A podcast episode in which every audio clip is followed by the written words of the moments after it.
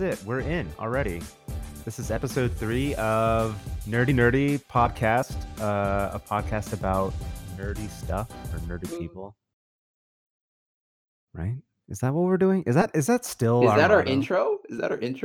I don't.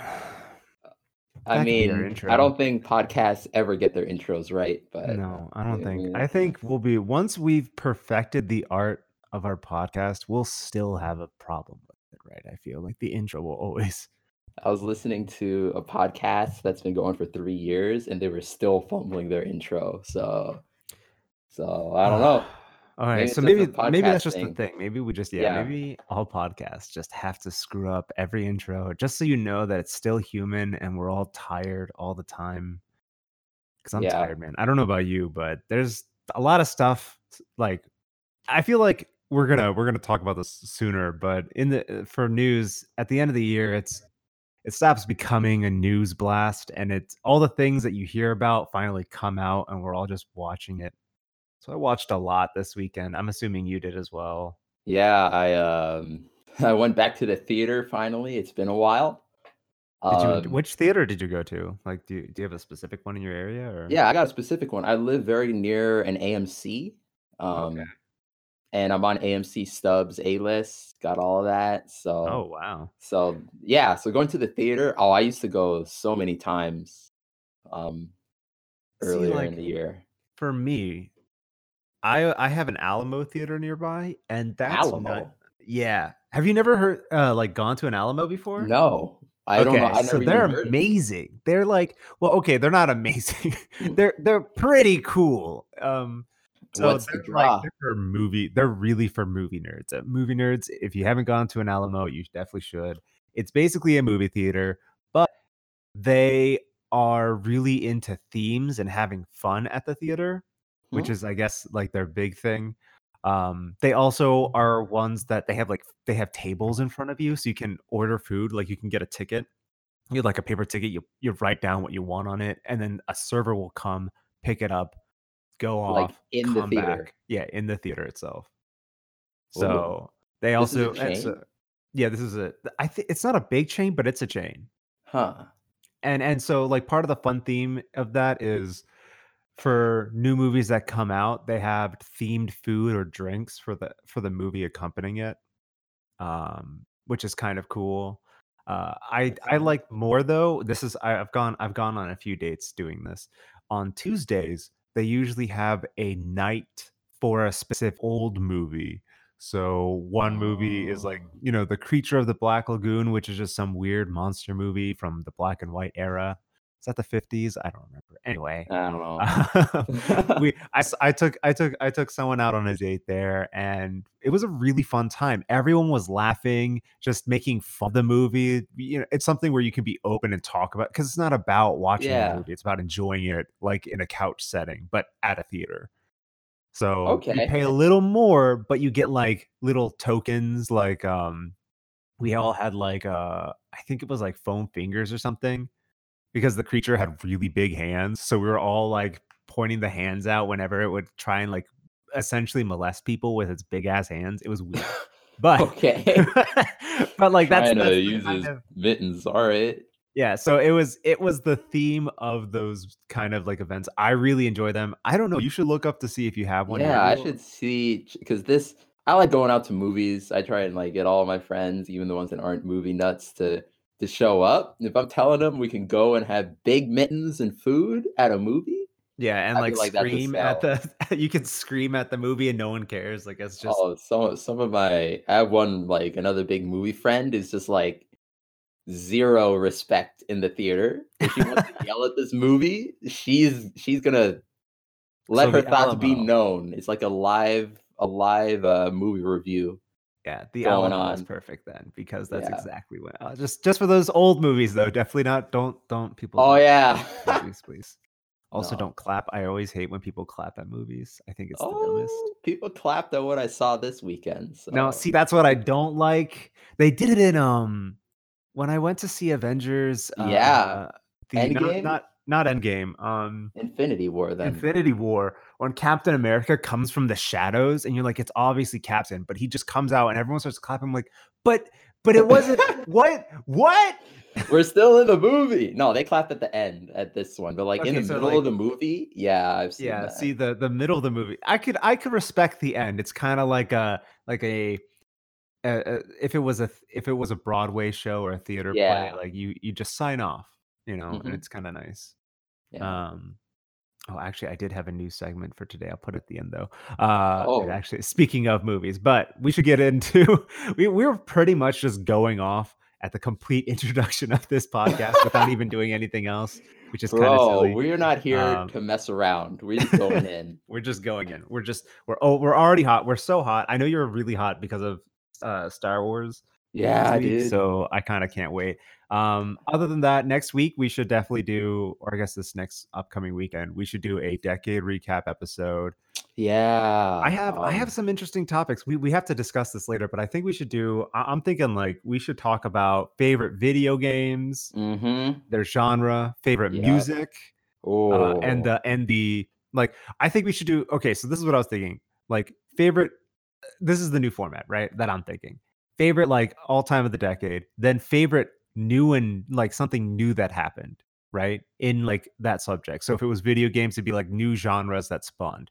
So like big changes in the decade, like what's going to be the future, like what's going to be big next decade type deal. What was big in this decade, and if you think it'll stay, like so. For instance, MOBAs came up in 2010 era. Do you think MOBAs are going to stick around? There's also the battle royale. There's also like there's so much. I think we could do that because there's also stuff in like music with K-pop. I think really K-pop just blew up out of nowhere. Well, not out of nowhere, but like it just blew up and no one expected it to get this big. I think we could. I think that's a pretty good. Instead of like, because I was saying like we should do what we think is the best three and then the personal best three. I think that's kind of like it's going to more or less be the same thing, right? I mean, I don't know. All right, we'll figure this out. We'll talk about this, and then we'll do it. But there's going to be some form of decade recap next week. Oh, for sure. And maybe I like the idea of future talk too. We could probably put that in the second part. Like what? I feel like we're ending something, but we're beginning the next decade. We gotta look forward a little bit. Oh yeah. All right. We should get to news. You have a lot more news to talk about this week. So stuff happened. The Boeing 737 MAX has officially halted production, right? Which is a whole thing in and of itself. So if people don't know, the Boeing 737 MAX started just like crashing, basically going into nosedives, and no one knew why. I think like two planes went down before they grounded it. And if you want to primer on this whole process and the investigation. And well, before we go that far, so say Nito, I don't know anything about the Boeing 737. What is this? What is it? It's a plane, guys, and it's kind of the next big plane from Boeing. I think it's out to replace like the 747. It's like the successor in that. And way back in the day when it was first coming out, it was supposed to be like the plane of the future. It used brand new materials. It was going to be more fuel efficient. It was like the Cadillac of planes coming out, right? So when this snafu happened, they grounded it. It's a really, really, really big deal for Boeing and kind of the industry that this happened. Okay. So as I was saying, like I think at least two of them crashed. The FAA was like, you got to ground these things, and they start doing the investigation. If you want to hear about the investigation, the podcast called The Daily did a really good couple episodes on it. And basically, Boeing created this system that would basically tell pilots that they were going to stall, except it would also take over the plane and try and point the nose down if it thought it was going to stall. And it was doing this in situations where the plane wasn't stalling. So all of a sudden, your plane would start nosediving. The pilots would be like, why is it nosediving? And they try and pull up, but the plane wouldn't let them, and it goes into the ground. Fast forward, the planes have been grounded for months now. And then finally, Boeing was like, we just got to stop making these things, basically because their inventory is full. They built like 400 of them that they can't deliver because they're grounded.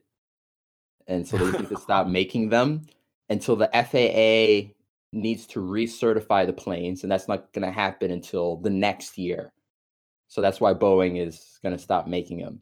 So all that aside, the really big thing is that this plane is the number one export in the U.S. Oh, like okay. This is it. The biggest thing that we export is this plane. And Boeing itself is, and the airline industry is the number one exporter in the U.S. This is going to be an economic slowdown in and of itself. Like everyone is saying, like we're going to lose a couple percentage points from the economic growth slowing. The suppliers for this alone is like hundreds of companies supply Boeing, and now their orders are not going to happen. The number of jobs that are on the line from this, it's a big deal. And when I saw the news, I was like, wow, this is just one company that's going to be responsible for all of this economic fallout. This is kind of insane that this much economic weight resides in one company, I guess. Yeah. I didn't realize this. This is really interesting. I should look this up more as well. I didn't realize this was our number one export. Mm-hmm. I guess air travel has become really popular lately, like much more than it has in, you know, the last decade in the 2000 era. Like just traveling for fun has become a lot bigger thing because us millennials have nothing better to save our money for. Yeah. And there are also like so few manufacturers in the world of planes in general. Oh, wow, I didn't even know that. This is plane stuff that I really need to look into because planes. Oh. Just planes in general are really cool, and I think I need to read up more on this. This is cool. No, if you want to talk about like, you know, everyone is talking about antitrust. We got to break up big companies and that sort of thing. The airline industry is dominated by like 2-3 companies: Airbus, Boeing, and that's just about it. Everyone else are like more fringe. Isn't that also like spacecraft? Like, there's only really NASA and SpaceX, right? Yeah. Oh, well, Virgin Atlantic is somewhere in there. Oh, that's right. Boeing just this could also be in the news. Boeing just tried to launch their own rocket, and it didn't go well. Yeah. They just landed it, I think, either today or yesterday, but they hit a snafu in space. So you know, Boeing is also doing rocket things. That's cool. Okay. All right, Boeing. You know, pick it up, get better. Pick it up. Hopefully we can sell some more airplanes soon. Yeah. But no, huge shout out to that daily episode. It's a real eye opener into how FFA regulation works and how stuff like this can happen. I'll definitely look into it. That sounds like something I want to pick up. All right, so what else do we got? Oh, Sonic the Hedgehog. Oh, Sonic. This dude. So this is a Sonic the Hedgehog movie, right? Yeah, the movie.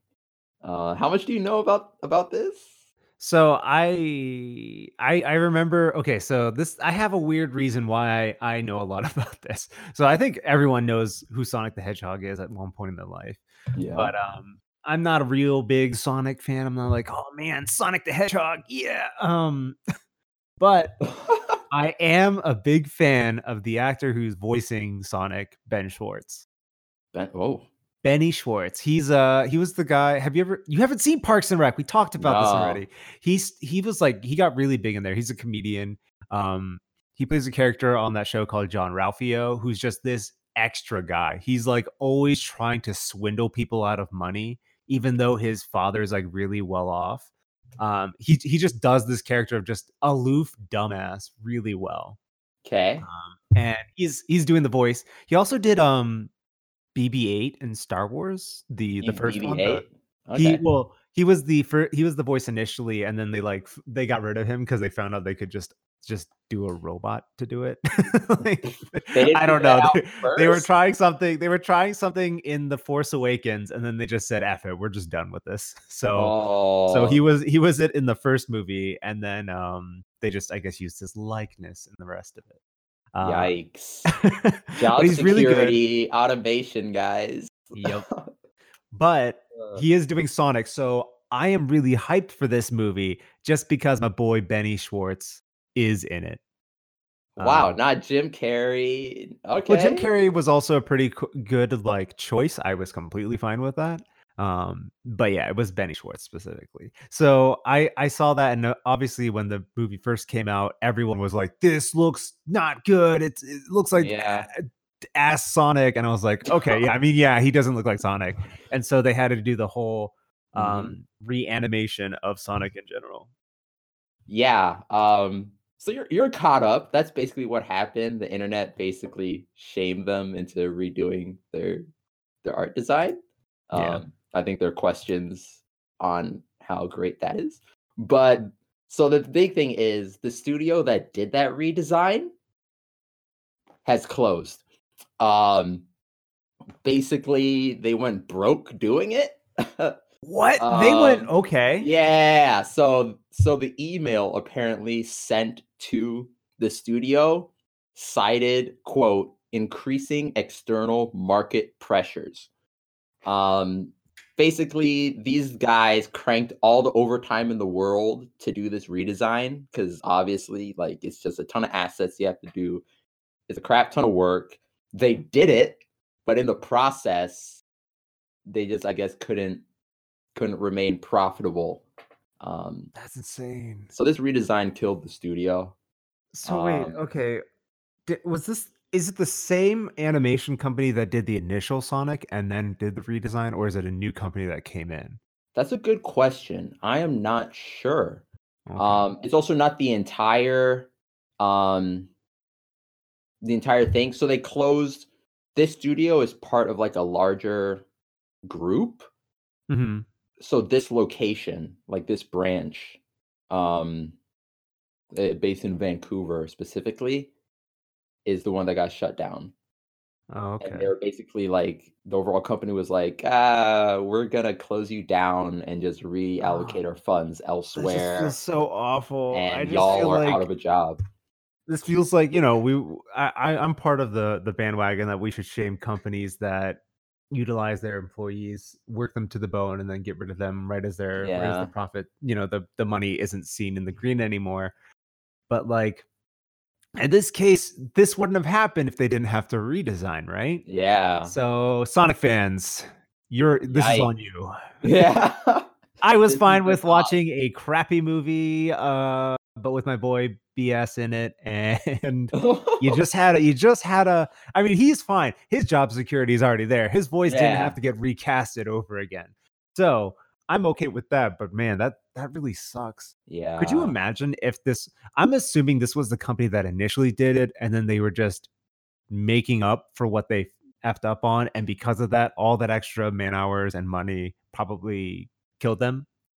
But wouldn't it suck if it was hey, we're going to hire you to do this, but we need you to do insane amounts of work. And they're like, okay. And they're like, all right, we literally lost all of our money. We have to go bankrupt now.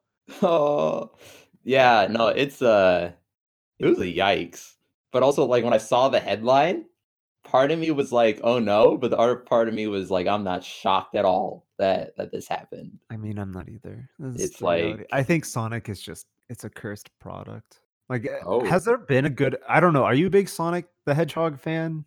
I won't say that I'm deep in the lore or anything like that, but I did grow up watching Sonic X Saturday mornings. Okay, was my hype. I kind of did too, so I understood. I played the games as well. Really? I've been there. I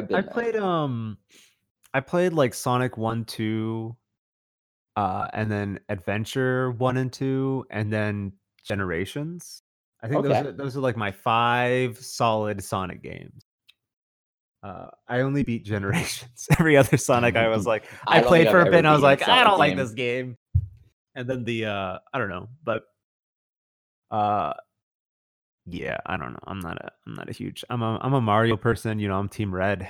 Oh, yeah. I don't bleed blue, unfortunately. I mean, I'm not going to say I bleed blue, but I was invested enough to be bro, at least try and get this right. You know, I'm gonna be there in the theaters regardless. But I'm gonna watch it.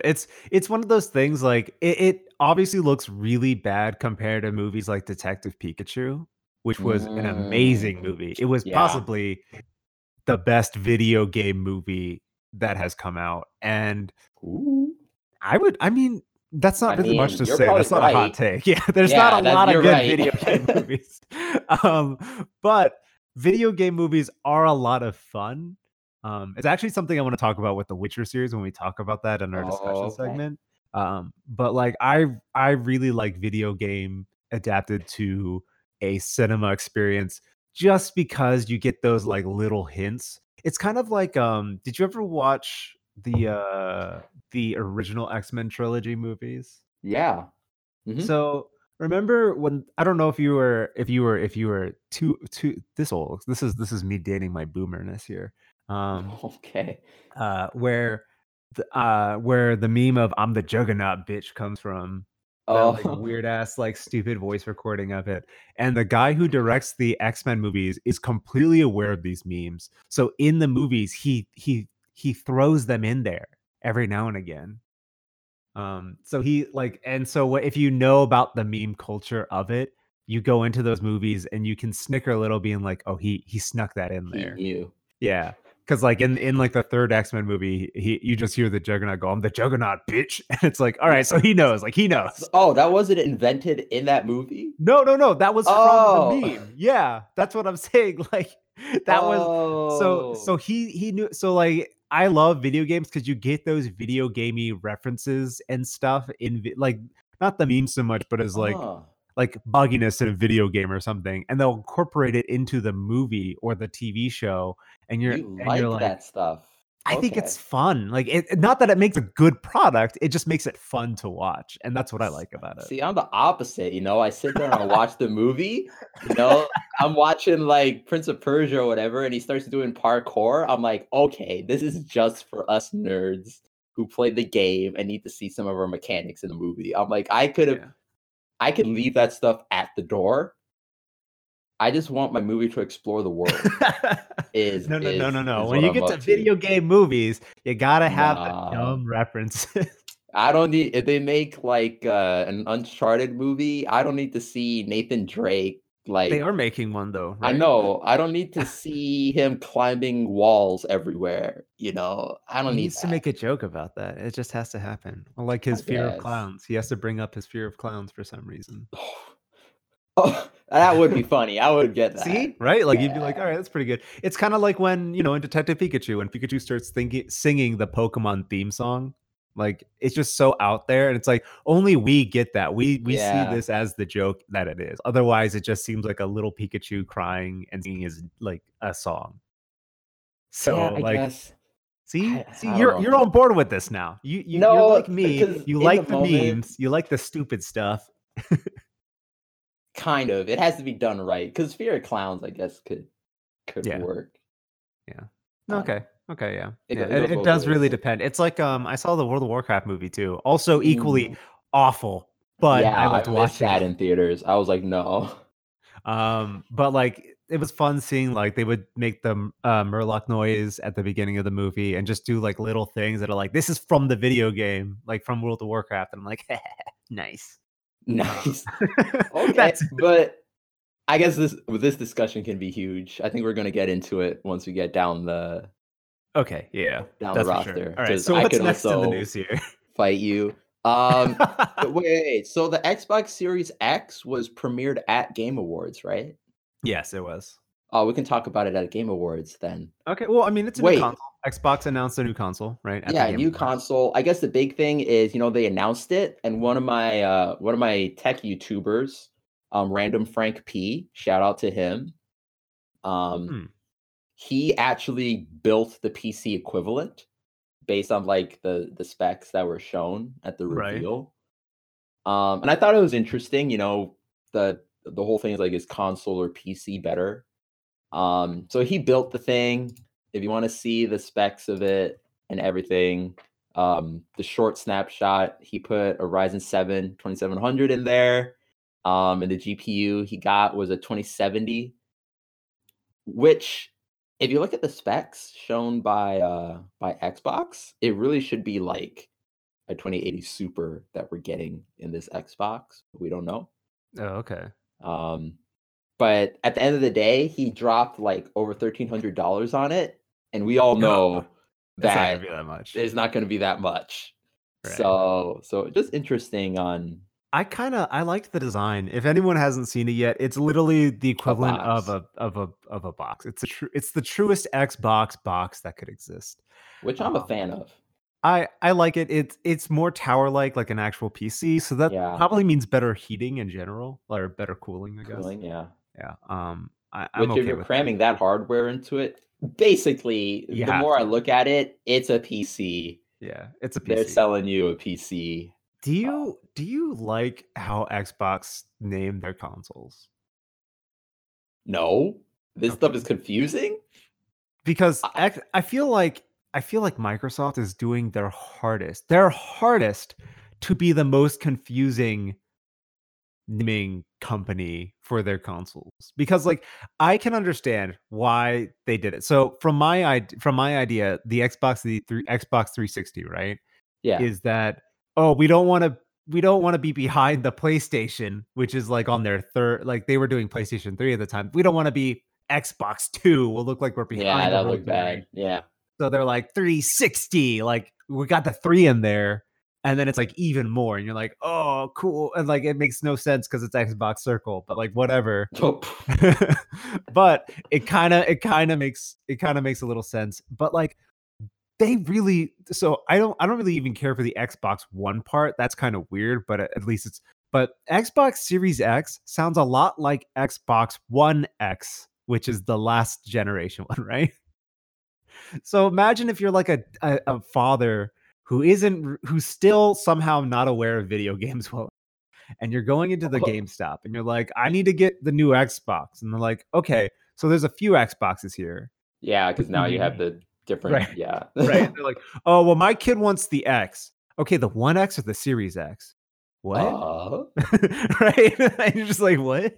Because even if you told anyone that wasn't into Xboxes, would you like the 1X or the Series X? And you're like, that sounds like the same thing. Please just shut up. No. When I saw Series X, I'm like, okay, Series X. They're going to be multiple. Like, is this one? I don't know. No, they said that. They're going to come out with 2 Xboxes for the next generation.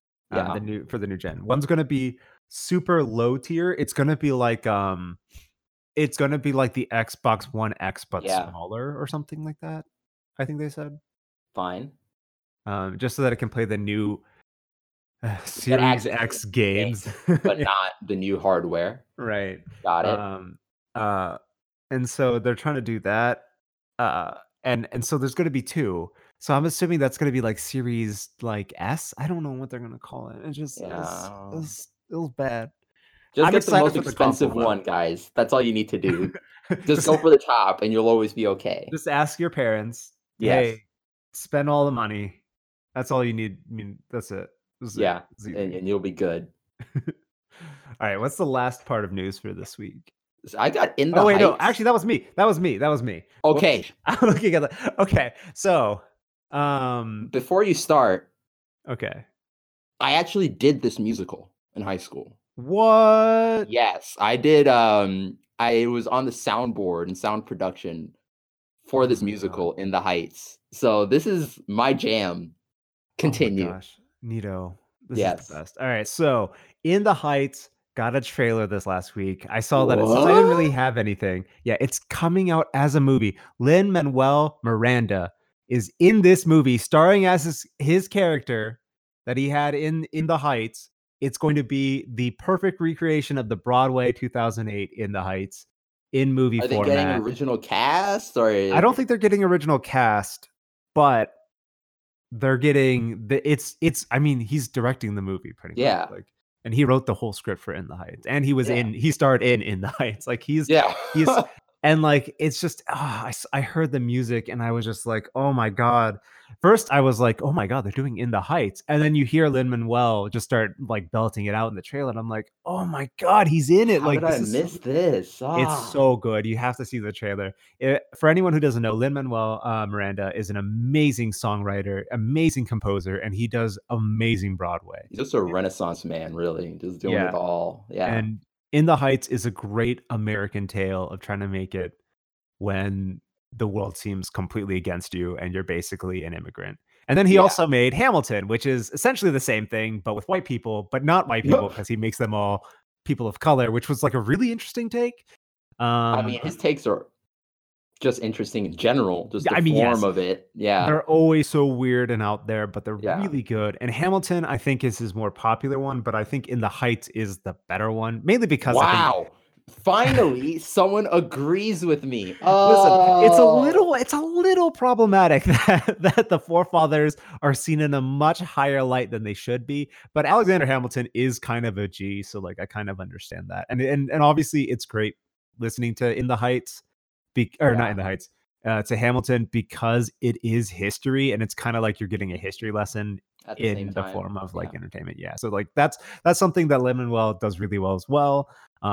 But In the Heights is coming out as a movie, and oh, that's huge. Yeah, I'm so hyped. It is probably going to be 2020 is going to be an amazing year. Yeah. No, In the Heights is phenomenal. Go listen to that soundtrack on Spotify. It's on there. Tight. The minute everyone knows Hamilton, trailer. In the Heights is just as good. Yeah, maybe better. I personally, I think it's better. Just again because it's not as problematic, and also it feels more like it. It's just such an original, like core story to what is being an immigrant in America, trying to make it big. I think it's better because it complements Miranda's voice better. That's also kind of true. The dude is gifted, but he's not the greatest voice in the world. And Hamilton is like just his part in it is way more demanding. Like I needed Aaron Burr to be Hamilton or something like that, you know? Okay, that's fair. And I see that. So there are moments in Hamilton where I'm sitting there like, your voice is just kind of holding the whole thing back. Not the case in the Heights. That one, dude's fine. And maybe I'm also biased because, like I said, I was in it. I did. That's actually really cool. So, that's so awesome. That's one of my favorite things so I'm usually always a year behind when it comes to Broadway. So I'm never up to date on it. So like when 2009 hit and then In the Heights like became pretty big, and I was like, oh man, I wanna be like. That's what really got me into Broadway, I think. Oh, okay. I saw In the Heights, and then I think it was a year after I saw Wicked, and then was kind of like a 1-2 banger. Like that was a good. The beginning of the decade for Broadway was pretty good. I guess stuff was dropping. I guess it was the end of the last decade, and but lately it hasn't been so amazing. But it's still there's still a lot of pretty good things. I heard that the Frozen Broadway is actually pretty good too. Ooh, yeah. Frozen or Frozen 2? I think it was just Frozen. OG Frozen. Okay. OG Frozen. Yeah. I don't know. I don't think Frozen 2 is a Broadway. Yeah. I don't know. I feel like they would have rushed that out the door. I think it's a little too soon. I think maybe. I don't know. Again, I'm also always usually a year behind when it comes to Broadway. So I don't know. Maybe it is already out, and then I'll find out next year it's been out, and then we'll know from there. But no, I am definitely showing up for In the Heights. I can't believe I missed that news. That's You should definitely see the trailer after this podcast. 2020, man. 2020. Kicking it off right. All right. So we should get into the discussion segment. We're not going to go straight to breaks anymore. I feel like, well, at least for this, we should try it because I think we're just going to try a new recording style every time until we get it right. Yeah, this one seems pretty easy, though, but we'll see. All right. So the Game Awards happened like 2 weeks ago. Was it now? It feels something like that. It feels like it just happened. Did you enjoy the Game Awards? You know, I actually did not watch the Game Awards. Oh my God. All right. So I watched it. I streamed it. It was really fun. I enjoyed it. I know a lot of people see it as kind of like a boring, like, oh, this is just like the Oscars, but Oh, listen. I hope not. Dang. As a video gamer. Oh, it kind of was. It feels like it's usually very much a, it's not staged, but it's kind of like it's a popularity contest, and you know which ones are going to be the high contenders and stuff. Okay. Yeah. So, like, you know, obviously Death Stranding was a fan favorite with a lot of people. Surprisingly, it didn't win Game of the Year, though. Yeah. Surprisingly, Sekiro Shadows Die twice, and I ate my own foot. I said, nope, not gonna win. It's gonna be Death Stranding, and it didn't win. I was like, you know what? Yikes! You know what? All right. But it did win a lot. It won a lot of the important ones too. Like, it had the best game direction. But yeah. Okay. So yeah, the Game Awards is a yearly thing. It's basically just like the Emmys or the Oscars. Of video games by Jeff Keighley. It's independent from him, like for him, so it's not like a company itself does this. It is specifically him, and every year he kind of puts on a show where it's kind of about him, I feel, a lot, which kind of sucks. If you've ever seen the Game Awards, I know you said you didn't see it this year. Yeah, he always is like, look, I have friends, and these are my friends, and like there are people in the game's ecosystem. And you're like, okay, that's cool, I guess. So this is so it's one man's project to throw on the Game Awards? Yeah, it's basically, well, it's much bigger than just him now, but it was his baby to do the Game Awards. Okay. There was, I think he did. I don't know his history too much, but I think he was on the VGA, the Video Game Awards, and I think that was Spike TV or something. And that failed because I don't know. They don't do it right. He knows how to do it right. Honestly, he does. It did. He except kind of. I don't know. So he did 3 music presentations this year. 2 of them being a part of video games, and one of them again is like the Jeff Keighley. Like, he kind of just self-services himself. So it started off. It opened up. The show started off playing Death Stranding by Churches, which was brilliant. I loved it. It was so good hearing it in orchestra. Then, like, somewhere midway, they play another song by Grimes, which was pretty great. And she's doing I guess the opening or a song in Cyberpunk 2077 coming out whenever that comes out. That's next year. Yeah, it's next March, I think. I've been waiting my whole life and a half. Feels like I'm kind of super hyped for this game. Oh boy. So they play that, and it was pretty good. And then he brought in Green Day. And he was just what? Like, literally, he said, like, multiple times, I think maybe just twice, but I feel like it was third, just for an extra, like, just jerk-offy moment of him being like, so I love Green Day, and I've always wanted them to play live for me. I'm like, what? And so they played, okay. So everyone else got one song that they played. You pretty much from the game that they're going to be in or already in. Yeah. Green Day got to play 2 songs, and no one cared. They're old. They didn't have anything to do with video games. They're still around? Dang. Yeah. All right.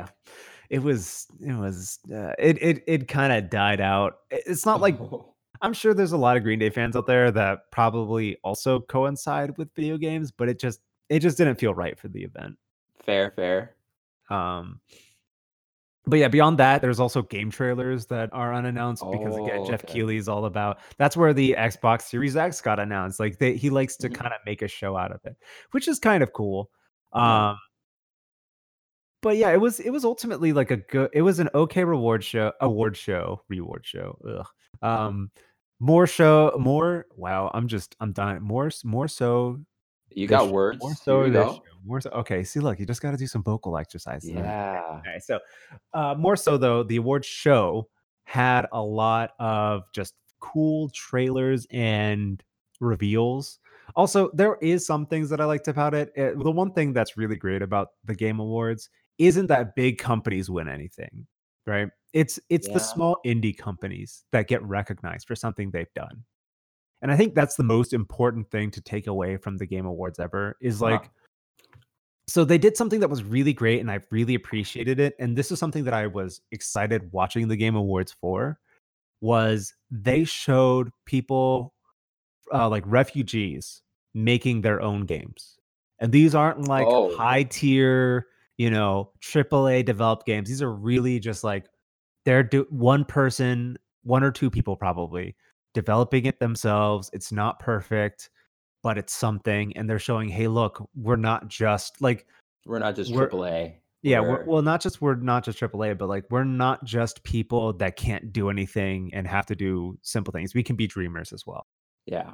And it was like really heartwarming and beautiful. Yeah, it was really nice. Like seeing these refugees like make games for refugees too was like, holy crap, like there's more to video games. Like this, it was such a heartwarming thing to see. And there was that's way like more to it. A big message, because like AAA and big games have just been kind of trash, and I know it's definitely changed how I consume games. Like I've just stopped buying games. Like I think the last big game I bought was now Rainbow Six Siege, but I just said, you know, AAA sucks. I don't want loot boxes and all of this. And you get super cynical about the industry, but I'm not different. That bad with it. I'm too much of a video game fanboy that I'm just like, no. I'm just gonna be defending of it, but. Oh. You see people who are just doing it. Like there was one guy who was making his video game, and all proceeds and all like all the money that you put into the game to like boost your skill or whatever. Like it's kind of like a pay to win mobile game, but all the proceeds go directly to refugees in need. Ooh, so it isn't even him benefiting off of it. It's him. It's you donating money in essence to helping people in need. And you get like a video game out of it, basically. And it's like, it's one of those things that it makes me realize that the Game Awards, even though it can be really boring and kind of like almost Emmys level of just like, all right, it's just celebrities just kind of like waving at each other. It also has that level of like for the indie companies. Cause one company that got an award twice, which was kind of weird. It really was weird. I didn't expect them to get this. Was Disco Elysium. I don't know if you know anything about that game. All right, so Disco Elysium is like this, I don't know how to, it's like an RPG, but not like a turn-based combat game. You literally determine how your character acts and the kind of traits it gets. So you're like this kind of drunk, incoherent detective. And you can get things like, you want to be good at detecting things, or maybe you want to be, you want to have good insight to see if people are lying a lot. And you get pick these traits, and then there's like a game element to them. So if you're interviewing someone, there's like stats that are being rolled that are like, hey, your deduction, like deduce this or something. Right. And so it gives you new chat dialogue options. But while all of that is happening, you can have different thought elements argue with each other inside your head. So if someone's like, oh, I know a lot about a cult, this is what's happening. Then like something else, like, I don't know, like some big brain, like, hey, I know something about sports and I know that this was happening. And so they'll argue in your head. And so you're kind of like, okay, so I have choices depending on what my stats picked that let me help decide how I want this conversation to go, sort of thing. Okay. It's really in depth, and it's fun because it starts to get to the levels where like you get paranoia if things happen. If you get too far into like the occult or like bigotry, like you start to become one, and those are your like options. Like it gets really in depth. So this indie company, this indie devs, they made this game. It's actually really fun. It's a lot of text though, so I don't know if it's like if you're not really heavy into reading, it may not be the best. But I mean, I love reading, just not in my games. Right. See, that's what I mean. Like, I didn't expect a lot of people to feel like this is the game, but they won two awards, and they were just like, they were so humbled by it. They were just like, we can't believe this actually happened. Yeah. So that's something. So I think there was a lot of good things. There was also like some pretty good news. I have it on the discussion thing for a little later as well. League of Legends, you know, that Riot Games, the company that only has one game. They announced earlier this year, they're in their 10-year anniversary, that they're going to be making like 2 or 3 more games. And they also made Riot Forge, which is kind of like Steam Forged, I guess. Okay. I guess that's why they call it Forge. That's kind of yikes. I feel like they steal everything. They steal concepts from everyone, really. Right. I mean, do what you got to do, I guess. Yeah. But this allows like other development companies to take the IP of League of Legends and use, I guess, some of their development assets and make new games out of it. So there's like a turn-based RPG that's coming out, and a Telltale style game that's coming out for League of Legends by other companies, which is kind of cool. I'm in the League of Legends like pillar, like same character, same world, that sort of thing. Huh. Yeah, it's kind of interesting. But that was mainly the Game Awards. I don't know. It was okay. It was okay. Pops it was okay off on it. Yeah. It was okay. Overall, it was okay. I wanted Death Stranding to win Game of the Year, man. I don't know. Yeah, when I looked it up real quick and I saw I didn't get Game of the Year, I knew that someone was that I would probably be tilted. Chipped. Honestly, I feel super tilted too. Like okay, so I didn't want to get into this, but there was just some things that I feel like shouldn't have won. Like best concurrent game. Like for online games that are just constantly getting updated, it was obviously Fortnite. Like that's just without a doubt. Yeah. But I feel like there was Final Fantasy 14. Shadowbringers was an amazing expansion this year. It's probably one of the best RPGs I've ever played, best Final Fantasies I've ever played, and it like gets completely shafted because the Fortnite though. Yeah. So it's So that's the Game Awards for me. You just everything you wanted didn't make it. Yeah. Well, there were some things, but it didn't feel like it was in the right places. But all right, so The Witcher Netflix series. Okay. How far in are you? All right, I am I 3 episodes in? Okay, just really quickly, can you recap episode 3 for me? No, I only saw episode 2. I only saw episode 2. Okay, I only saw 2. I'm partway through episode 2 right now. Only partway, okay. Right before this. Yeah. Just met Yennefer. Spoilers. Spoiler alert. Spoilers. I think run away. I think the game has been out for so long that spoilers is kind of hard to say. So I don't have experience with the game, which is why I'm super interested to talk with you about it. Okay. Because I have very little experience in the world of Witcher. Man. I'm seeing stuff first time. I don't know what's going on. I'm coming fresh. Like I feel like a lot of people are, and you have experience, so you know what's up. Okay, and so I think our experiences are going to be different. There's 3 groups that are a part of the Witcher series. So for anyone who doesn't know, the Witcher Netflix series is finally out on Netflix. Go watch it. It's really good for what it is. Okay. Yeah. Right. So that's like the best non-spoiler synopsis. This is spoilers from here on out. But we've only gone 2 episodes in, so we don't really know how far it goes. So it's not like it's too bad. But anyway, we can't spoil hard. I feel like there's 3 types of people that are watching the Netflix Witcher series, right? Okay. That are already going to be into it in general, or at least want to be into it. Okay. There are the people that are so diehard Witcher. They've played the video games, they've read the books, they know everything, and they want to make sure that it has its due justice, right? Like these are the fans that hate Star Wars but never stop talking about Star Wars, sort of thing, right? Oh. Like, I'm pretty sure they're so anal about every little detail. Like, yeah, I don't know if you know this, but when the Witcher cast for the Netflix series was coming out, they were really like they were hardcore tilted by who was going to be playing Ciri. They wanted video game Ciri, who's like this badass young adult female. They wanted their eye candy, right? And they're like, what is this little girl? Is this Slavic really? And they're like, I'm like, holy crap! Like they really care if they're chill Slavic. Guys. Like, they're like, we need to keep it pure. Like it just felt really cringy. But anyway, there's that group. There's my group. I feel like there's more than just these groups, but these are the 3 very general groups. This is, I think, the biggest group, honestly, which is a part that I'm in. I've played the video games. I haven't read the books. Okay. They are different.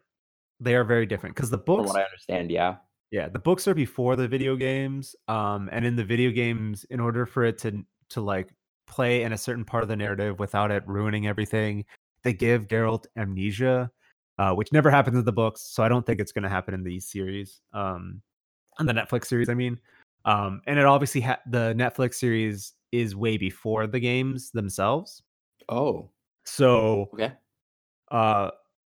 So like, there's not a lot of cross. So I'm watching it with you. I don't know a lot of this stuff that's happening beat per beat, but I do know a lot of it in recallings of it. Like the Butcher of Blaviken was something that Geralt is constantly called. Oh, so that is a nod to the game. I mean, I think that's just a nod to Witcher in general, but that's something that I'm aware of, but never fully knew the context of. Yeah, right. Like what knowing Witcher, it kind of always plays out the way it does, like it does in the series. So I already kind of expected it to be the way it turned out, but I was like, okay, but I really want to see how he becomes the Butcher of Blaviken, right? Because he's always, Geralt of Rivia, the Butcher of Blaviken. And it's always been said like that. And it's just like, damn, what did he do? So that entire episode one was the... Yeah. All right. My mind is just oof. Just blew up. Okay, right. I'm tracking. Continue. All right. So also, I've realized a lot of this is kind of from what I'm told, is that the Witcher Netflix series is told in asynchronous timeline. Yeah, that's so, what I'm picking up. Yeah, so it's kind of messing with me a little. But the third group, which I think is people who are usually really into things like Game of Thrones, who really just want a good fantasy series and know that the Witcher series exists, but either never knew the books existed and don't want to invest themselves in what is essentially a 100 to 200 hour video game series. Yeah, that's definitely the boat I'm in, because it was sold I heard The Witcher was coming out. I knew of the game, didn't know the books existed. I just knew there's being sold as Game of Thrones light, and it had Cavill in it. So I'm like, okay, they got Superman in there. I'll give it a shot. And now I am trying to hang on. So far, what do you think of The Witcher? Whew. I mean, it's fine. Okay. I'm just I don't know what's going on, dude. When the invasion of the castle starts happening and they're coming for, I'm like, who's this girl? Who are her parents? Who's invading who? Why are they here? She does magic, I guess. I'm like, and then, the whole thing where, he comes to, and the guy, this wizard in the tower, I'm like, who the heck is this dude? He's named something, whatever, wants to kill this girl for reasons that I don't understand. And I'm just trying to piece this thing together. And it's hard. So I'm just hoping. We can talk about this first episode pretty good, I think. Yeah. I was also confused. Again, I only know of his past, or his past being the Butcher of Blaviken. So I don't know the events that foretold, what made those events very popular for him to be known as that. And it was what the heck? Who is this wizard? I've never seen this guy. He doesn't come up later. No, also, but even Cavill himself comes up and is like, oh, you're not the guy I was here for. And the guy's like, no, name change, whatever. I'm like, what? What? Okay, so that is pretty video gamey. It's at least from the video games. There's some really good parts in this series that I feel like. Okay, so obviously this is not supposed to be about the video games. This is supposed to be about the book. But I feel like the video games heavily influenced this. This series. So,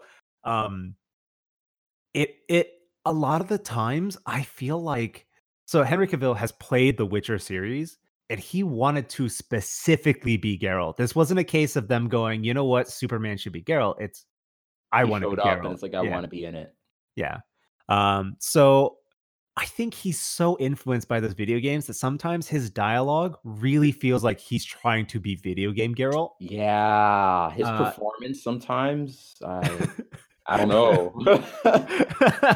I mean, I like it. I like that kind of video gamey kind of references. So when he's like, "You're not supposed to be this guy," and you're like, "That seems like a voice dialogue option that he's in his head choosing, right?" Like if he was a player playing himself, he's like, "Okay, I got this dialogue choice. I want to choose this one. I want to see where this goes," and then it plays out. That's how I feel like he plays it sometimes. In episode 2, that part where the guy's like, "Hey, there's a demon up in the valley. Can you go look at him? I'll pay you 100 like coins, and he's like, make it 150. 150. I'm like, okay. Yeah. Legit, not lying to you. Since I play the game so much, that is a thing that happens a lot, where you'll have Witcher contracts and people will be like, hey, can you do this? And a dialogue box will come up, or like a dialogue slider, and they'll be like, I'll pay you this amount. And then you can haggle a price. And then Geralt will be like, I want this much. And then they'll either be like, no, I don't have that kind of money, or, you know what? It's worth it. Let's do it. So like, yeah, I was expecting when it went to 150, I was like, all right, value counter offer. Where's the 125? And then the guy just does it. I'm like, oh, I was laughing off my ass at that moment. Like I was just, and like my friend was just like, what's funny? I don't get it. And I'm like, all right, hold on. That's when we had to pause it, and I had to tell him like, this is how this is the happening. Game works. Yeah. And this is why I'm laughing like an idiot. Like it. So I feel like they have little nods to the video game, even though the story isn't following the video game story in any way. I mean, it was, me coming in with nothing, like that whole first episode, I was like, oh, you know, this wizard's going to be big later. This girl that he has to kill is going to be big later. Nope. Okay, so that is something that happens a lot in The Witcher. The game is big, but it does a really good job at doing what Game of Thrones fails at, which is making compelling characters that don't have to stay forever. Okay. I was invested in this girl, whatever her name was. What was it? Yennefer? Well, Yennefer was the sorceress. No. It's a sort. I mean, the lady he killed. I don't even remember, dude. I can't remember her name either. Honestly, no. They do this a lot, and this actually reminds me of an anime I really like. It's one of my favorite anime. Have you ever heard of the anime Mushishi? No. Okay, so it's kind of old now. I think it's over 10 years old now. It feels old. Oh, then I definitely. All right, so but basically it's this guy who, so this is a story of like Japan essentially. And you know how there's like always ghost and supernatural stories, especially like with Japanese folklore and culture. This is essentially a ghost hunter, kind of like Witcher. Imagine The Witcher, where a guy goes around and solves the problems of villagers when they have supernatural occurrences, because everything is actually bugs.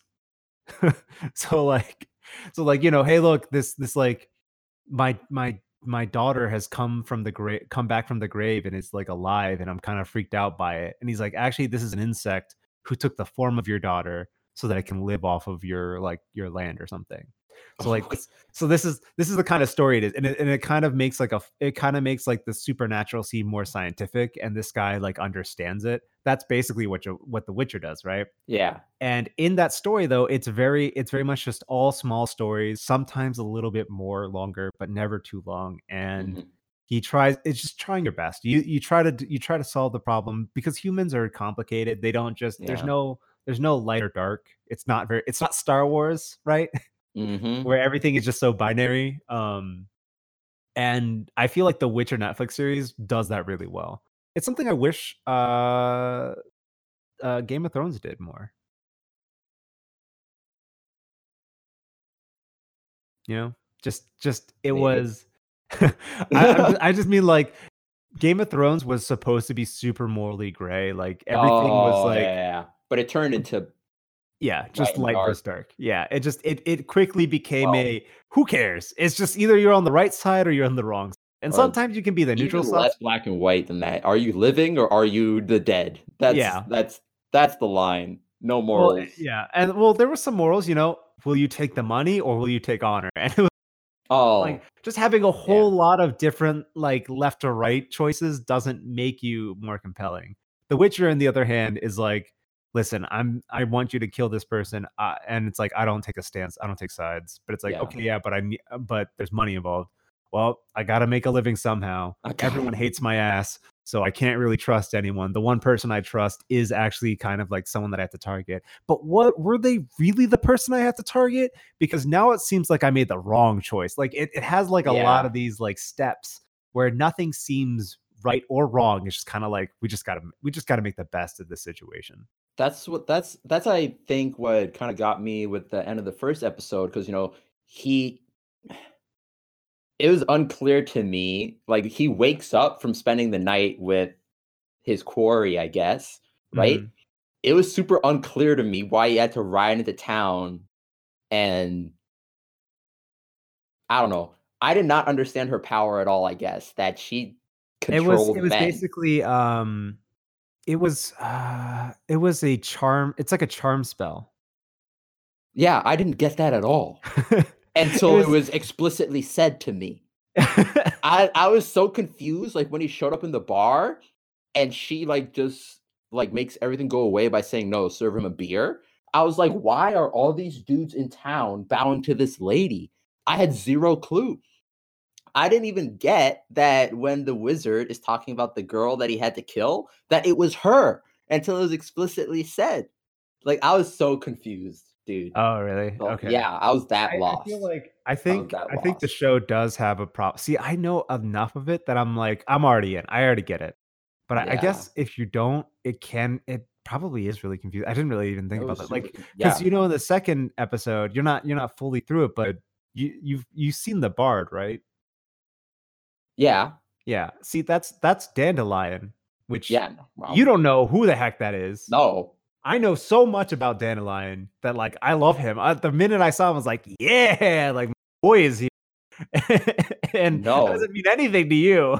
So, like, no, all I got is, like, he was singing and everyone was, like, throwing bread at him, and my literal thought was, like, bro's got pipes. Why are you throwing bread at him? That was the extent of my thing. So, like, his whole, I'm assuming they probably won't go too in depth with it, but I also had explained it to my friend, but while we were watching it, because he didn't know, but Dandelion is a bard that becomes a part of Geralt's kind of side quest every now and again.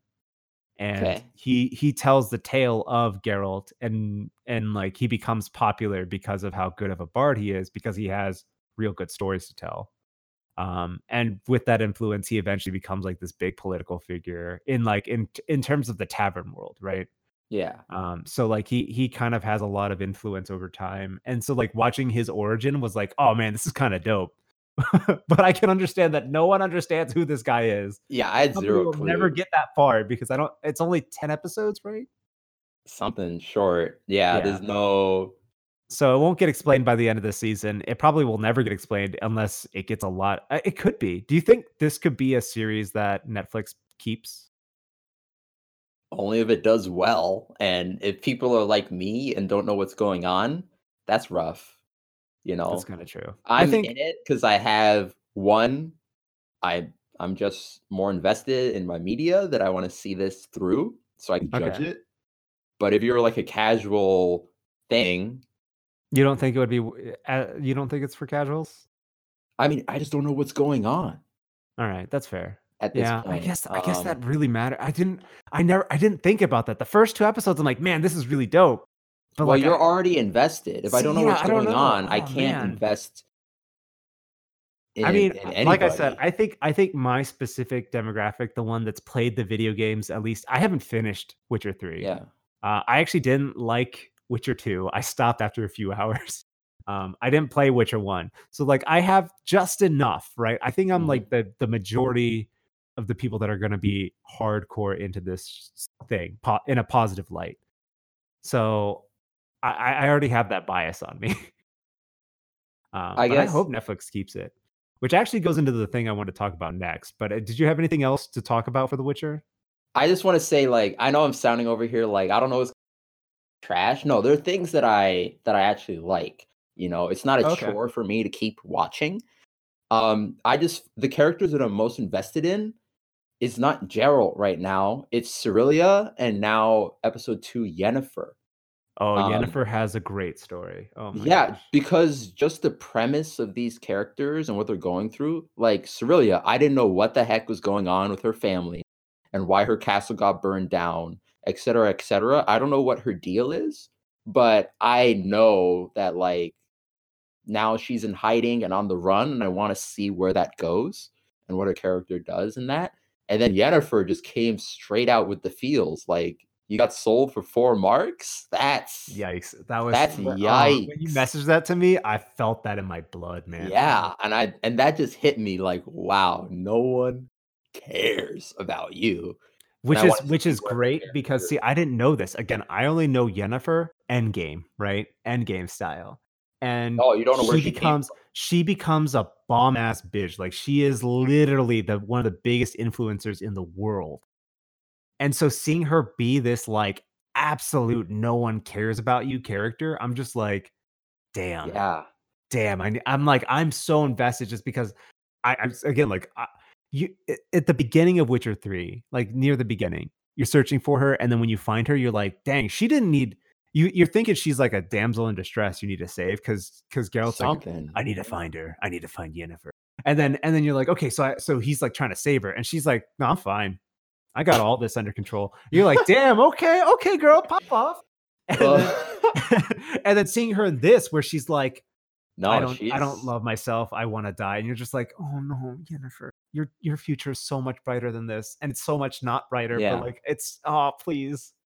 And then me as someone that doesn't know all that, I'm just invested in like, wow, she's in dire straits. She's in this new place, but she's also like learning the rules of her world along. And I'm with her for that. Like her learning magic and like the equivalent exchange of energy, I guess, you know, I'm like, oh, I get it. And now I'm learning. She's learning. I don't know. I feel like she's my in right now for the story. Okay. All right. I'm glad that we're both kind of on the same page on the episode count. So I was actually going to binge it, but this next thing I wanted to talk about just drew me in and upset me so much. So it actually ties into what we were just talking about. If Netflix will keep the Witcher series, I watched a series this weekend. I started it yesterday and I ended it yesterday. Oh, doing the work. I see you. I watched like 2 episodes of this, and then I went to Witcher, and then I went, you know what? I can wait on The Witcher. I wanna slow burn this. I need to go back to this other one. I watched Daybreak on Netflix. Have you ever seen this? It just came out like 2 months ago. The sad part is 2 months ago. The sad part is it is now canceled, so it only has 1 season, and it was setting itself up for a 2nd season, which I'm so sad about.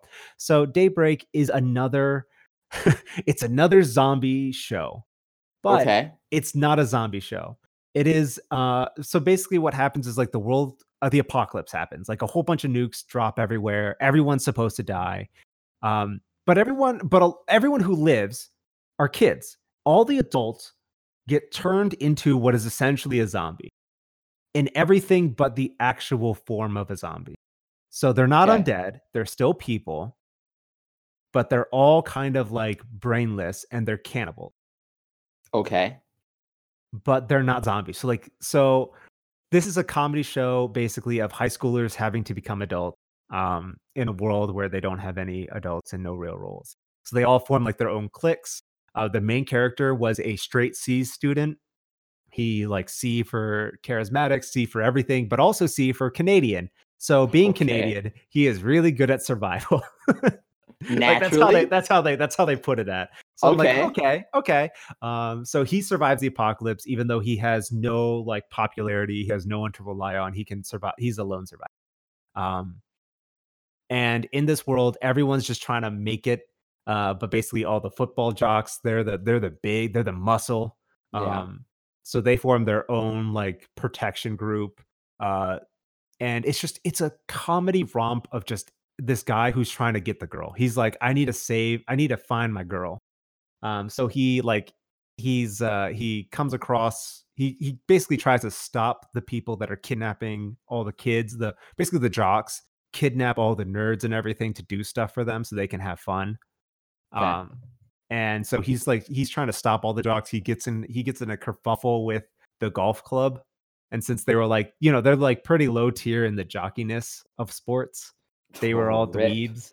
They had such great name synergy, like Barry, Gary, Larry, Jerry, and I think something else. Like it was just, it's a whole comedy. So like the leader of this group like gives the main character the middle finger, and they're all laughing at him because they're like, we're just gonna kill this guy. And he like tries to cut, like he pulls out his katana and he's trying to like slice the dude's middle finger off. Like they pin it, they set it up for that, and it's great. You're like, oh, he's going to do it. And he accidentally misses and just hits him right in the wrist. And he's like, what the hell was that? He's like, I was trying to cut your man. It was supposed to look really badass, but I fucked it up. And so like this whole thing. Yikes. So then he's like, he fucked it up and he's like, all right, so you're you know, and so he gets into like a fight. He's kind of fending off these low tier jocks because they're not really muscle. They're all golfers. Yeah. So he's like, all right, now give me the girl. Like he thinks it's his girl, and then he finds out it's like this pyromaniac. And then he teams up with this 10-year-old pyromaniac, and then this former jock, who was I guess on the basketball. No, he was on the football team. But he becomes a Ronin. He's a self-proclaimed Ronin, and he's a pacifist now. So like basically these three people who are just out there try to survive in this world where adults will eat you if they find you, but they're not necessarily dead, so they can still be killed. Okay, got it. So they're not like cut off their head; they keep coming or something weird like that. Right. Yeah. They seem to still live. Like it's pretty good. Where you see like this lady who's at a shopping mall and she's like about to eat the other two characters. So the main character comes from behind and stabs her in the back with a katana, and she's like. She like looks down at her like chest as the katana's protruding from her, and she's just like, and she runs off because she's scared of dying. Oh, she just runs away with the katana. He's like, no, my sword! Oh, damn! I need that back. Yeah, and so like it's just really silly. It's really funny. It has a great theme as well, where each episode is like a different person's story in the show, and each one's themed differently. So one of them will be like a rom-com. One of them will be like a badass, like the self-proclaimed Ronin is like all Japanese, like samurai style. They even play "I Want It That Way" by Backstreet Boys, but they sing it in Japanese for some reason. Like they do some really silly, stupid stuff, and you're like, okay, like I'm really into this. It's so funny. It's honestly, it's really, really good. I would suggest watching it. But it's gone now. Is what you're saying? It's gone. It's really unfortunate. I'm sorry, but the zombie premise is just, I feel like it's gone the way of the Western, where it just got super saturated. Zombie movies, then the big zombie show. I'm that way too, though. The only one I've liked that's zombie-based, honestly, post-Walking Dead, because I guess the Walking Dead book, was iZombie. Yes! iZombie was amazing. iZombie is so good. Woo! iZombie is so good. I finished that actually, and the last season, it's so good. But this is a lot like what it gets really into the politics of whether like about integration and being segregated, and if that's truly the right way to be in any part of life. And it really does a good good allegory to reality. Like it's really, really, it's a powerful message. I'll keep on it then, because I love that show. It's such a good show. But this is also in the same vein. It has a lot of those charms where you're like, okay, so this is kind of a spoiler, but I will say this. You find out their former teacher is an adult, obviously, so she's like a zombie thing, but she can speak normally. Like she has a cognitive mind. And they find out, okay, so maybe there's a chance that we can figure out what's happening. Oh, okay. Because she's like, I don't want to eat kids because I want to be a good teacher. I want to like, in her mind, she's like, I want to be a good person. So I don't want to eat kids. So she starts like eating iron and bugs so that she can get like the equivalent of blood and flesh. And so it's really interesting. Like it but it's also really funny because, you know, they get the social cliques. So there's there's an Amazonian tribe of all badass bitch girls, and they don't kill their own kind, sort of thing. And obviously the jocks. Then there's like the gamers, and they're all like, They're all acting like they're SWAT, like SEAL Team 6, because they all play they all just play games. Yeah. Yeah. And so they're just only playing shooters and stuff. Like it's really silly. And just like it was actually great too, because they do a lot of Overwatch call outs. Okay. Good. Oh, also, I think this may matter to you. This is why I'm not good at this. I'm sorry. What? It's also it has a lot of Ferris Bueller's Day Off vibes, because it has and stars Ferris Bueller as the principal of this school that they're at. So it has a lot of that, like breaking the fourth wall a lot, talking to the audience, cutting around. This thing is just kooky is what I'm getting. It's great. It's honestly, it's great. And this is something I want to talk about. Why does Netflix care so much about their stupid ass metrics? Because they're trying to stay alive in these streaming wars. It's brutal out there. I even lied. There's a third zombie thing I'm into. And it is also a Netflix thing. And it is also... This is the thing. I don't like zombie stuff. I like zombie comedies. Okay? Revise this statement. So I only like iZombie. I only like iZombie for like an asterisk. I only like iZombie because it's pretty much just every crime show, and I like crime TV. Yeah, crime. I agree. It's just Sherlock Holmes, but instead of deducting things, she just eats their brains. Yeah. But the Santa Clarita Diet, which was a Netflix series, which Never has heard of this. It's starring Drew Barrymore. It has Nathan Fillion in it. It's basically, it's not really zombies, but it is. Again, this is the kind of I like the where really the zombiness is not the main premise or the main. So she wakes up. She basically eats bad. I think Chinese or something. It's like some bad. Like she eats clams or some stupid thing. You mean bad Chinese people. Got it. Not bad Chinese food. Just some weird food. So she pukes the next day. Well, she's a sales realtor with her husband. She wakes up the next day. Puking her brains out, like literally the whole like bathroom that she pukes in is covered in just black puke. It's so disgusting and weird. And then she's like, I don't feel too good. Naturally. Yeah. And then she gets past that state and realizes, hey, Drew Barrymore plays this really depressed mom. Like, I'm not really making it in life. I'm not confident in myself. And then she's like, oh, I feel amazing. I'm like awesome. I'm like a badass now. And so she's like really energetic, peppy, and like happy. But then she's also a zombie. And she's like, uh-oh. Oh, boy. Honey, I ate somebody. Oh. So then it becomes the situation of like, okay, so how can we make our family work with my wife being a zombie? And so that's kind of the whole thing. For sure. Yeah. So okay, that's kind of the story. And they also cancel that. And I understand that I'm honing in on the zombie things right now, but these are just two things I really liked because of their really interesting premise and how bold it was in taking just really weird concepts and then canceling it. A Santa Clarita Diet got like 3 seasons at least, so it had like a pretty good arc overall, and then it got canceled. But Daybreak it was 2 months ago that it came out, and they're like, "Yep, sorry, no season 2." I think it has to do with just how the streaming wars are built. In that you have to shell out massive, massive, massive amounts of money to make content. And then critically, your content has to essentially go viral, you know? So they're out here trying to make like the next Bird Box or the next The Boys, you know, a show that just explodes on the scene and just like captures social media for that time. And if it doesn't do that, it's kind of, you're on death's door. Initially, Netflix was all about just saying yes to everything it did. And I liked that. I liked because we got things like the Santa Clarita Diet, which is all about being a mom and a zombie and somehow making both of those things work out. And it was like, okay, this is kind of silly and funny. I like this. And like Daybreak was like, hey, we're like, it wasn't even the zombie aspect. I'm sure you've heard of like the kid apocalypse genre. I read those books. I've been there. Yeah, you know, Hunger Games, The 100, Under the Dome. Yeah, stuff. Under the Dome. Yeah. So like, so it had all of those aspects, and I was like, oh man, I don't want to watch another one of these. But it was so funny and so charming, and it had that Ferris Bueller's Day Off vibe, which I've never seen, but I know of. But what was the viewership like?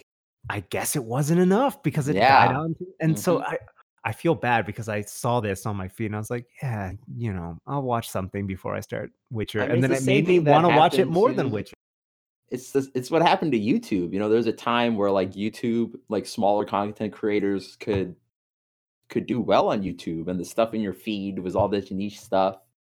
And now you just need to crank out 10-minute videos every day that's clickbaity and all this stuff to survive. Sponsors. Yeah, I see. So, and just this sucks. It's an unfortunate situation, and I really hope that for the Witcher series at least, that it really like I really want to know by the end of it, do you feel like you're gonna be excited for the next season? Like I need you to be full send on Witcher series with this, because that's what I think really matters. Because I'm saying my audience is the biggest one, but I don't think it's the one that matters, because you're, in terms of sheer numbers, people who don't know about Witcher is still way bigger. And there's those people need to be a contingent of people who think Henry Cavill's hot and are showing up.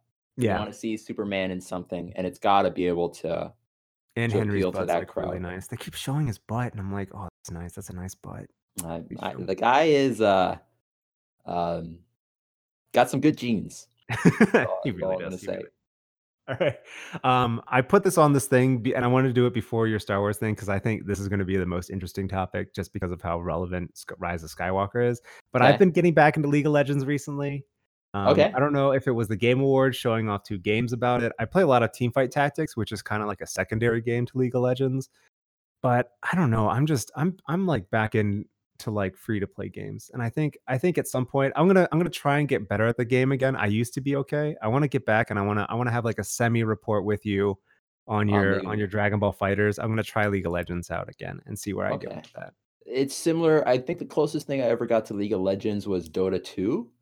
It's very similar. Yeah, very similar. Yeah, I played not maybe super seriously, but I spent my fair time in Dota. Man. I like that format. I love those games actually, because it's Maybe you should try League of Legends with me, and then we can both play it.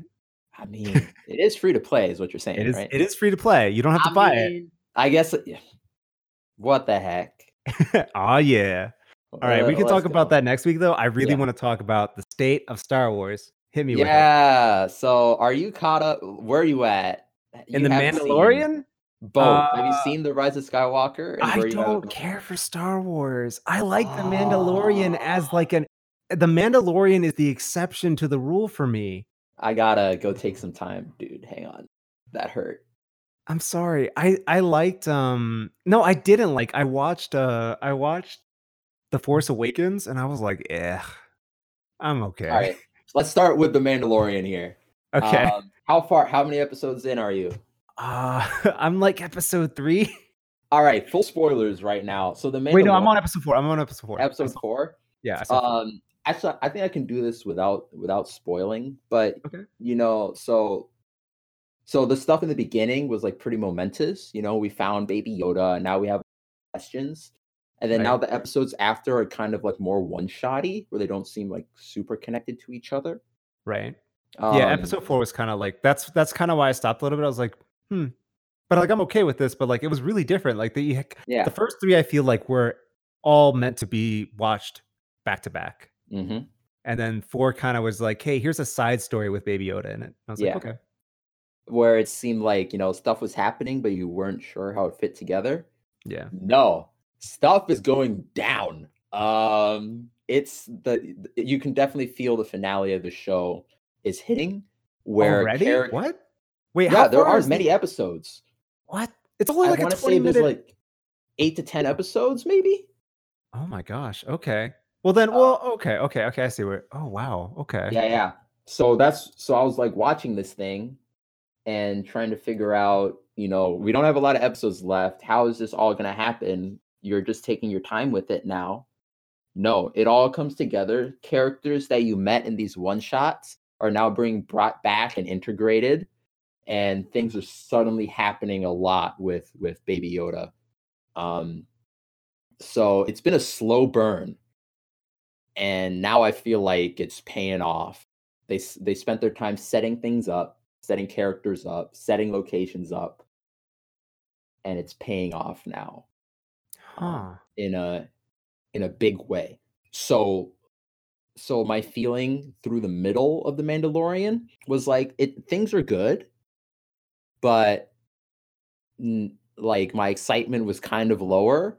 I'm going to see where it goes, is what I was telling myself. And then now I'm like, please drop the next episode. I need to see things. Okay, see so things happen. I need to catch up. Yeah. Okay. We can when it ends. I think we should do like just a spoiler cast of The Mandalorian, because I think that's again like this is the exception. I like the premise of Star Wars so much, and I just never can get into Star Wars. And The Mandalorian is such an exception to that rule. I am so surprised by how much I enjoy that like series. Baby Yoda, like come, I need it. I need it everywhere in my life. Okay, it just needs to happen. It's yeah, no, I have friends of mine like laser cutting ornaments of Baby Yoda. Oh, that's so he's cool. Just taken over. But so yeah, long story short, The Mandalorian has picked up a lot of steam. Okay, coming into the final stretch here. That's good. I need it. I'll catch up. I promise. Which is interesting because The Rise of Skywalker. Yikes! Really? Okay, so you're part of the you didn't like it. It's so. Oh my gosh, dude! I have so many thoughts. It hurts. All right, but let's start from the beginning. I came into The Rise of Skywalker. First of all, how I entered the theater. Mm-hmm. I originally was not going to watch it until like I went to be with my family for Christmas and the end of the year, and we were going to watch it together. But okay. You know, it dropped, and I looked around, and I'm like, "There's no way I can stay spoiler free, and I need to go in clean." Oh, okay. So enter the theater. Yeah. So on a whim, I bought my ticket the night before. Whew. Gonna show up 9 a.m. Right. And so I walked into the theater. First of all, parking lot packed, right? When I was I would assume so. Star Wars is big. As much as I don't like it, I recognize its game, you know? I mean, it was big. Parking lot packed. I walk in. The concessions line was huge for this 9 a.m. showing. People got their kids out of bed. Entire families, like 6 kids, are rolling into the theater. Did people were showing up in their Stormtrooper onesies. Oh, memorabilia was out, and I remember like, wow, Star Wars is actually alive in the newer generation, you know, which is what these movies are meant to do, is like to build the next generation of Star Wars. And I'm like, okay, these movies, as much as they're controversial, have actually maybe kept doing their job right. Mm-hmm. Walk into the theater, sit down, watch this 2.5-hour movie, and I just came out of it. I'm like, it ended on a whimper. Yikes. And I say this, I wanted it to succeed. I went back, I watched Force Awakens, and Force Awakens was serviceable. I walked out, I was like, wow, this movie was not bad at all. Really? I was hyped. In terms of like seeing the Star Wars like come back, I think it did a good job building building anticipation. Okay. I can see it. It was a serviceable movie. It has the groundworks for the new trilogy. I can completely agree with that. It made me go, you know what? This isn't so bad, but obviously not enough for me to want to watch the rest. But I was like, it's not. I could see these characters being awesome. Yeah, it laid a foundation, which is what it needed to do, right? Where, you know, I was in a very similar boat. I'm like, you know, it was fine, a bit nostalgia heavy, but I can show up and see where these characters go and see what happens, right? And then The Last Jedi happened, and I was like, oof. You also didn't like The Last Jedi? I heard that was the most controversial. It's either you loved it or like hated it. It took the fan base and like put a knife through it. It split the fan base so hard. So you were on the negative side of the fan base. I was negative because I think it left very little for the rest of the series. It wrote all these characters into holes. It basically, at the end of The Last Jedi, very little could happen that would surprise us, you know. Finn and Rey, I guess, are going to get together. Kylo Ren and Rey have locked in. One is committed to the dark side, et cetera, et cetera. There's a very formulaic plan for the last movie to pay off on this stuff, right? Mm-hmm. To the credit of The Rise of Skywalker, I did not see everything coming. There were some surprises, right? But my issue with The Rise of Skywalker is it needed to do for this trilogy of Star Wars what basically Infinity War and Endgame did, right? Set it up for that it could be multiple new series. No. Just like pay things off in a super satisfying way that left people just, you know, content. Rocked. It's like, okay. And I think the biggest... Do you think though that like that's absolutely required of Star Wars? Because I feel like it's so big that it can never succeed at that. So let me put it this way. You know, when I was sitting in the theater for Infinity War, you know, when punches landed on my characters, when stuff happened, I was sitting there like feeling it, you know, and the audience was feeling it. You know, we see Thanos punch Captain America at the end. You know, people were groaning in the theater. Show up in The Rise of Skywalker, nothing. Place was just silent. It was like, you know, I'm sitting there watching things happen to these characters, and I'm like, oh, that happened. Like, my brain was processing it, but emotionally I wasn't connected to these characters enough. And that's a failure. And my struggle is, how mad can I be at this movie? Because this movie was coming into a situation that I think is next to impossible to save because of how The Last Jedi left these characters, I would say. So you really think The Last Jedi is what ruined The Rise of Skywalker? Oh, yeah. Okay. I mean, I showed up for the opening crawl of The Rise of Skywalker. The opening crawl, if you read that text, that is literally 2 movies worth of story in and of itself. Oh my God. Like, they had to try hard to bring this ship back. And I think that really hurt the franchise. It's just yikes. So do you think you've seen this trilogy? I've seen the first 2 trilogies. Do you think this is worse than the reboot one, the episodes 1 through 3? Yeah. Wow. Just because of a lack of through line. You know, the original 3 is the story of Luke coming to his own and the redemption of Vader. And that's a through line through the movies. Right. A through line of character, et cetera, et cetera, et cetera. The prequels, as maligned as they are, is the story of Anakin becoming, really a tragedy, becoming Vader, right? And that through line is there. Wait, no. The original trilogy, the episodes 1 through 3. Episodes 1 through 3 was about Jar Jar Binks becoming the great diplomat that he was meant to be. Bro, don't hurt me with these. He started off as zero and became a hero by the end of the series. I don't know what you're talking about, but that was the original intent, right? That it has to be. Okay, I get what you're saying. We're the Darth Jar Jar people at, yeah. But yeah, seriously. But I mean, like, there's that, like, George Lucas came down and was like, this is the through line. And as the execution was flawed, but the through line through those 3 movies was clear. And it genuinely delivered, like, huge moments. Like I said, like Qui-Gon being cut down. That was pretty dope, actually. Yeah. You know, like, huge moments, I will say, in all of cinema happened. My big grow up point was also in the episodes. I do feel more invested in those than the other ones. Like, I love pod racing. I think Clone Wars was a cool, like, cartoon series. So, like, that's as much as I've ever liked about Star Wars. And then obviously now The Mandalorian.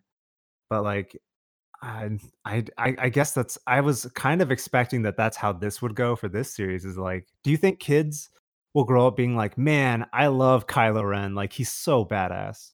I mean, I guess because they see lightsabers on the screen, but because he had, like, a claymore saber, right? Because the handles, man. That's what I'm saying. Like, at the end of the day, has this started a new generation of Star Wars people? Probably. But as someone who knows the past and what this new trilogy is being sold as, like, you know, we're finishing this original saga. It's supposed to stand with the other 6. And it just doesn't pay that stuff off well enough. At minimum, I just don't feel for these characters like I ever felt for Obi-Wan, for Anakin, for Luke, for Leia, stuff like that, where things happen to them on screen, big things supposedly, and it just like washes over me and doesn't leave any real emotion. You know, man, no one is crying like watching Spider-Man say, "I don't feel so good." Nope, nothing like that.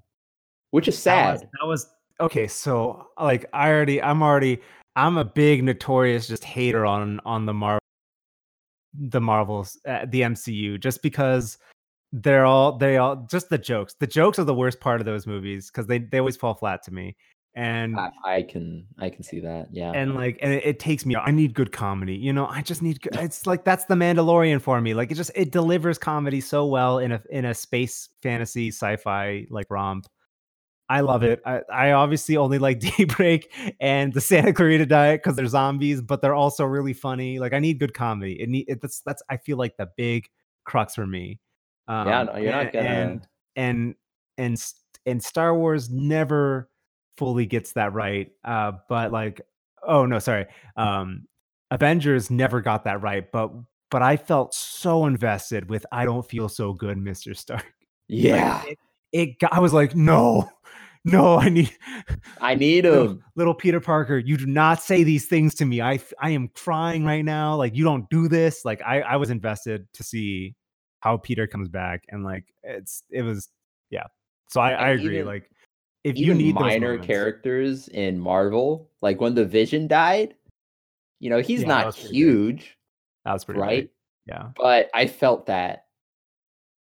Yeah. This thing, the form of sacrifice was really big, you know, and yeah, I mean, it's not like see, that's the thing. Like with Star Wars for me, it always feels really silly whenever they try to do something dramatic, like when Anakin kills the younglings and you're like, all right, so he's irredeemable now. Like it doesn't.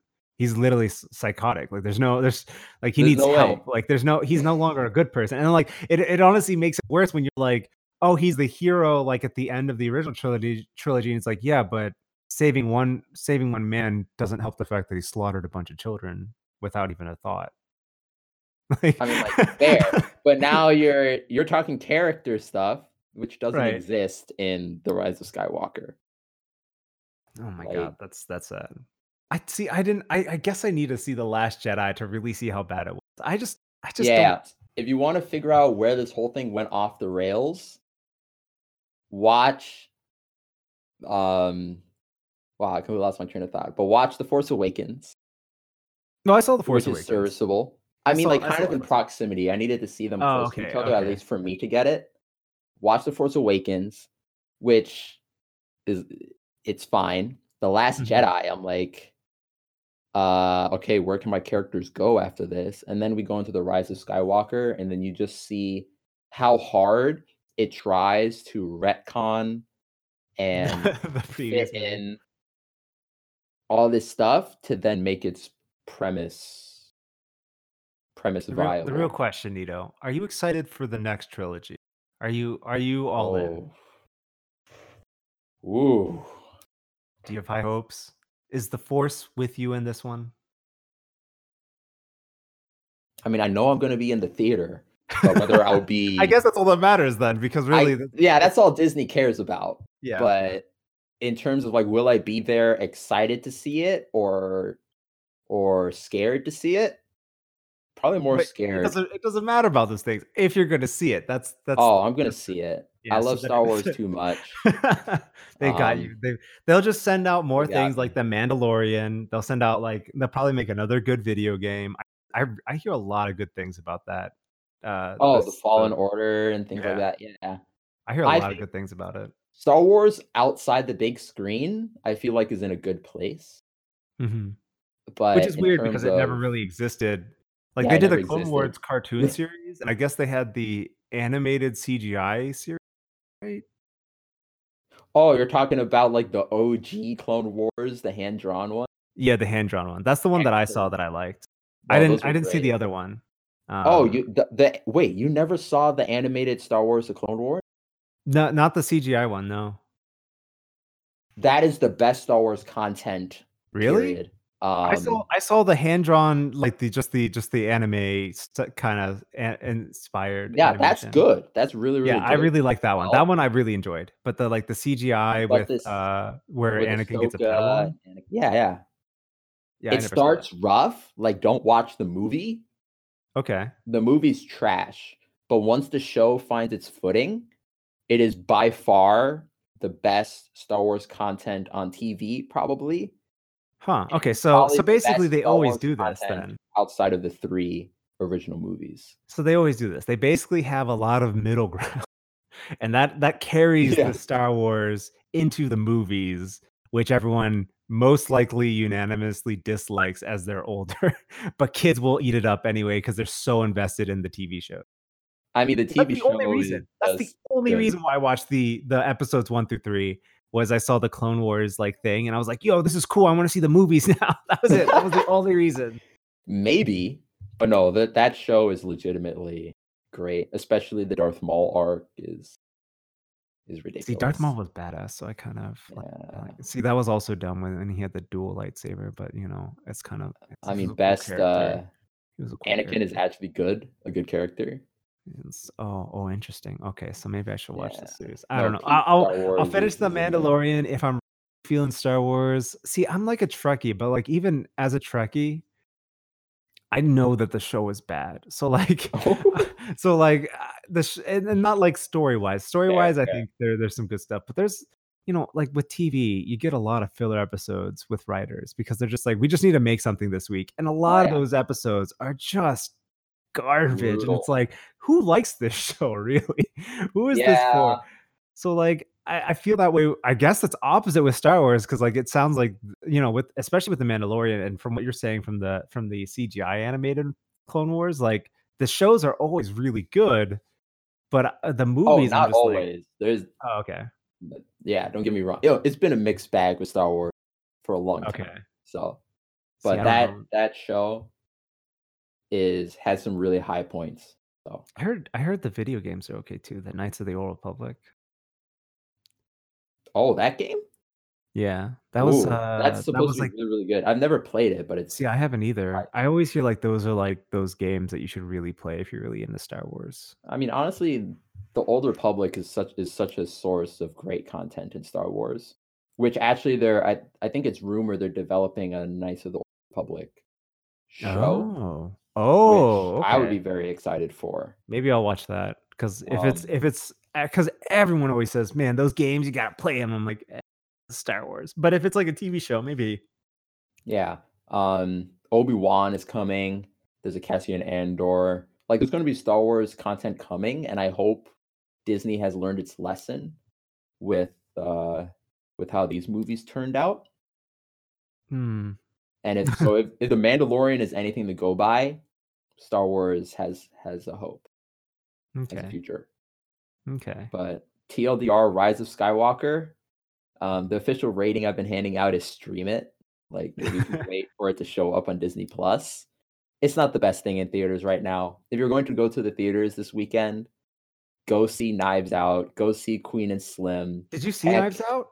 No, but I had a friend who said it was amazing. Yeah, it's so good. It's Knives Out. I said it was a pretty good, like it was okay. It's not the best, but I've thought back on it. Like I've thought about it from time to time ever since I saw it 3 weeks ago now. Oh my gosh, it feels like it's flying. And I'm like, no, that was a great movie. I kind of want to see it again. Like, it's a good movie. There's also Jumanji too. Jumanji is out. Yeah, you know, there are better movies in theaters right now. Okay. If you're gonna pay the 15 or now 20 some bucks to go, hey, listen, like, you just go to the Alamo, and you can just hopefully they'll have it on like a Tuesday. I know, you're right. We can that stream at this screen. That's the real hack. Go to the Alamo. Yeah.